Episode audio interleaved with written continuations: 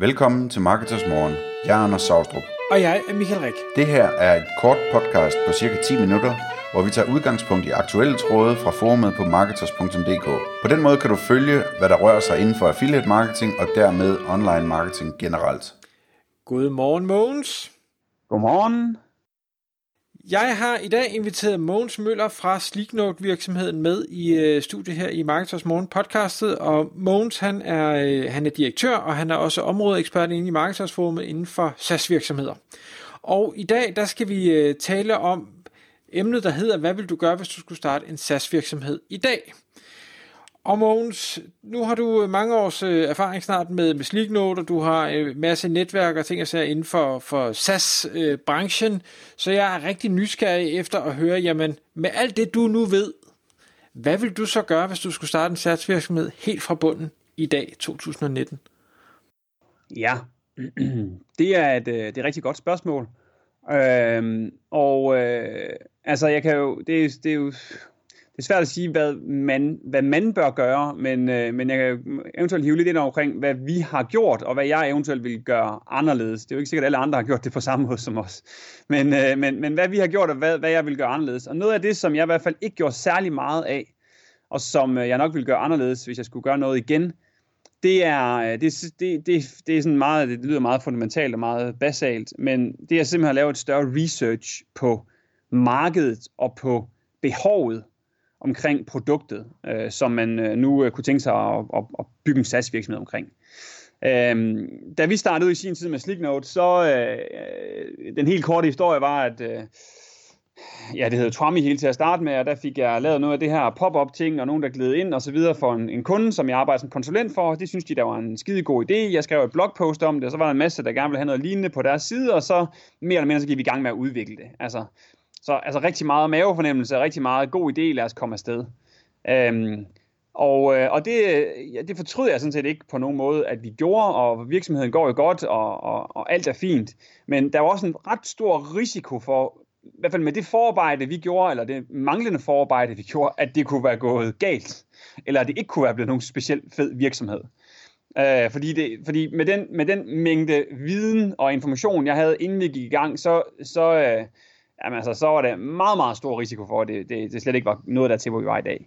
Og der tror jeg, man som, øh, hvis man skulle starte noget op i dag, også fordi softwaremarkedet i dag er, er langt større, altså, end det var dengang også, jamen så, så skal man virkelig være, øh, jeg tror virkelig, man skal være ops på, om, om, om det, man kunne tænke sig at udvikle, om der rent faktisk er et marked for det, er der nogen, der efterspørger det, løser det en konkret pain, eller er det mere sådan en nice to have ting, for at det er en nice to have ting, så er det jo et spørgsmål, om folk rent faktisk er villige til at betale noget. Løser det en konkret pain? Giver det en konkret værdi til en virksomhed? Øhm, altså simpelthen få stillet nogle af de her, øh, eller fået nogle svar på nogle af de her spørgsmål, vil jeg være langt mere grundig på. Altså jeg vil virkelig bruge tid på det research arbejde der, inden jeg overhovedet kommer til at sige, nu skal vi have en forretningsplan, nu skal vi finde nogle co-founder, nu skal vi begynde at udvikle noget. For har man ikke, har man ikke fået sat V-tegn ved de ting, hvilket vi som sagt ikke havde, øh, jamen så risikerer man bare at spille en masse tid og en masse arbejde, og når man så en eller anden dag skal til at tage penge for det og så videre, jamen så måske lykkes man med at få nogen til at betale lidt for det, og man får dem lige overtalt, og, men den dag man skal til at have nogen, man ikke kender til at betale for det, så er det bare øh, svært. Og den dag man så skal have nogen, man ikke kender, og som ikke er fra Danmark, til at betale for det, og som bor i et land, hvor der findes 50 andre værktøjer, der laver præcis det samme som en selv, og hvor, og hvor de ligesom skal overtales til at bruge ens værktøj, frem for et værktøj, der er i den by, de selv bor i, i USA eller i Australien, eller hvad nu det er. Øh, man skal vælge at bruge dit danske, dansk udviklede værktøj, der er i en anden tidszone, hvor der ikke er supportmedarbejdere osv., så skal, så skal det virkelig være skarpt. Altså, så, så skal det være spot on. Øhm, og øh, så, så, så den der research, den der med at forstå kunderne i langt højere grad, det vil, øh, det vil øh, mit næste SAS-projekt om, hvad ved jeg, 10 år, eller hvornår, altså jeg har ingen ambition om at skulle ud og slikke noget nu på nogen som helst måde, men skulle jeg starte et nyt SAS-projekt op en gang, så vil jeg virkelig lægge meget tid og arbejde i, øh, i den der researchende del. Mm. Kunne du prøve at uddybe, hvordan du vil angribe den research-del, altså at få svar på de der spørgsmål, du nu nævner? Ja, Jamen, øh, det, det, er, det er egentlig forholdsvis simpelt i min bog. Øh, det vil ganske enkelt være at arrangere møder.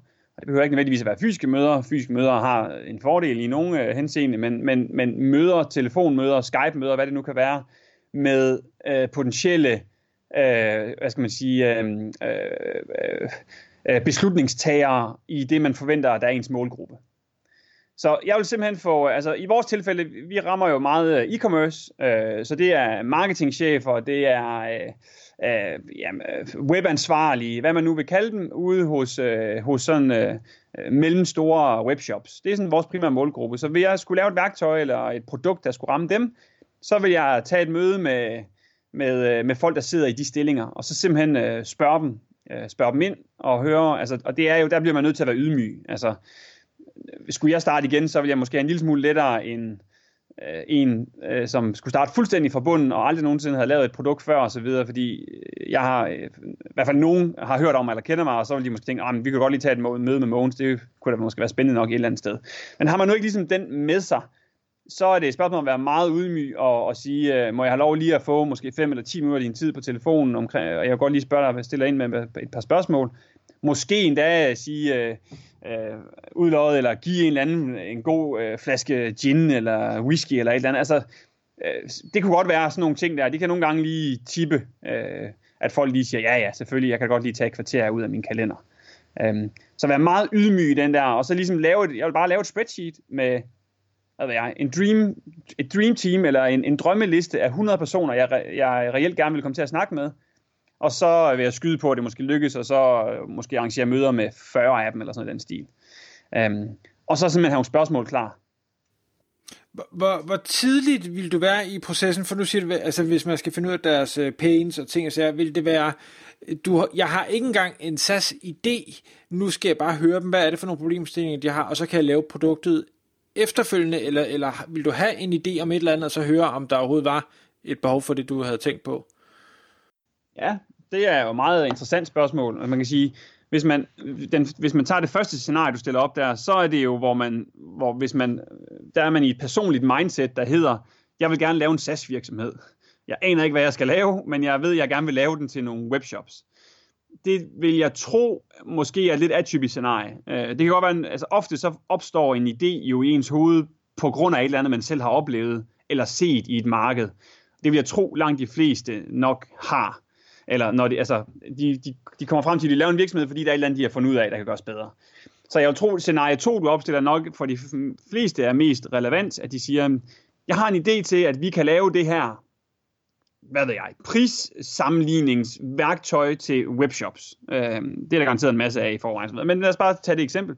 Jamen, så vil jeg simpelthen øh, stille meget åbne spørgsmål øh, med, ved de her personer, Øh, og jeg vil ikke nævne, hvad mit formål, jo, jeg vil nævne, hvad formålet er med mødet på den måde, at, at jeg vil godt have nogle svar fra dig, men jeg vil på ingen måde nævne, hvad det er for et værktøj, jeg har øh, til personen inden mødet, og jeg vil heller ikke nævne det tidligt i mødet, på, øh, altså først, til, måske endda til allersidst, fordi man har ikke lyst til at ligesom, øh, for, altså de skal ikke have et bias, de skal ikke, de skal ikke, øh, de skal ikke svare, ja, men det kunne der måske godt være et marked for, hvis du lavede den her type værktøj osv., fordi det vil folk som regel gøre, fordi de er venlige og, og rare, det skal være meget åbne spørgsmål. Man er simpelthen det eneste, man har brug for at høre der, det er simpelthen deres pains og deres udfordringer og så videre øh, omkring nogle enkelte områder.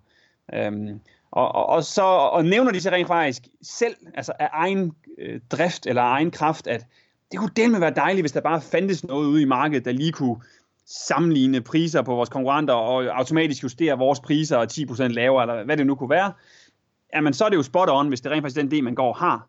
Men, man, men i, de, i de interviews, der, må, der tror jeg, at man skal være meget, tvinge sig selv til at være meget åben, og også tvinge sig selv til at tænke, det gør ikke noget, hvis det, de egentlig siger, ikke lige rammer 100% ned i det, man har tænkt, fordi der skal man være i et mindset, hvor man er villig til at være meget åben omkring ens produkt. Øhm, ellers går det i hvert fald galt, tror jeg. Fordi så har man ligesom allerede truffet en beslutning om, hvad man vil lave, og hvordan det skal være, og hvordan det skal struktureres. Så, så man skal være meget åben i den fase der.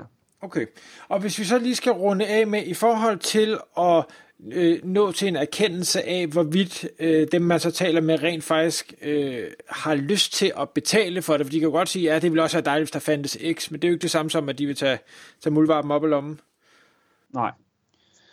Og det er jo, øh, altså det er jo, øh, det er jo det, det, det faldende punkt, eller det er, det er jo der, hvor, hvor, hvor det hele øh, ligesom går op i en højere enhed, eller, eller det falder til jorden på et eller andet, et eller andet sted. Og der, øhm, der kan jeg kun tale ud fra egen erfaring, øh, som er det her ene, øh, hvad hedder det, den ene erfaring, jeg har med Sleeknote, øh, at der gjorde vi faktisk det ret tidligt med vores helt, ty, helt tidlige prototype, hvor der ikke var noget som helst software, man kunne ikke selv oprette nogen Sleeknote-kampagner overhovedet. Det var rent hardcoded. Men der gik jeg rent faktisk ud og, og, og, og sagde til dem her, der nu kunne tænke sig at prøve det af, at, øh, at, at der, er ikke nogen, der er ikke nogen gratis ting her. Der er ikke noget, der er gratis. Altså, øh, så jeg har det her, det kan give den her værdi til din virksomhed. Kunne du tænke dig at betale? Jeg tror, vi kørte en flat rate på 200 kroner i måneden til at starte med. Og det gjorde vi så til alle, uanset hvilken, type, øh, hvilken størrelse virksomhed de havde. Øh, så, så min anbefaling er helt klart, at øh, ikke i det her første spørgsmål her, men når man så kommer videre og måske begynder at få udviklet et produkt, og man begynder at have noget konkret, helt klart prøve at få dem til at betale, også selvom det er ekstremt tidligt. Altså så snart du har et produkt, der giver en værdi til en potentiel kunde, jamen så skal den kunde også være klar til at betale for den værdi. For essentielt set, om du så efterfølgende bygger et helt værktøj op, og de selv kan gøre en masse, og alt er smart, og så bliver det mega lækkert osv., hvis ikke de er villige til at betale for den, den essentielle værdi af produktet, så er de heller ikke villige til at betale for alt det udenom, der kommer efterfølgende. Så din værdi i sig selv skal være tilpas stor til, at de simpelthen vil lægge penge allerede der, er, er min tese i hvert fald.